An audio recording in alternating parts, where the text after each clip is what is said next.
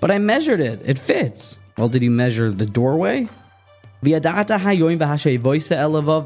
always trying to move concepts about Yiddishkeit, Ruchnius, into our hearts, from our brains into our hearts. But there's one problem, Zakr Biruchim. Your heart has a doorway. You are trying to move a gargantuan, titanic idea into a room, aka our heart, that fits, but it doesn't fit through the door. You are maneuvering a massive couch into a basement apartment.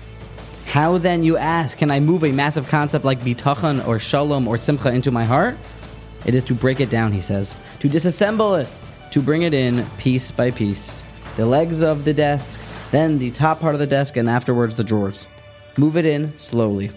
That way, eventually, you can house a massive midah and it can make it through the doorway.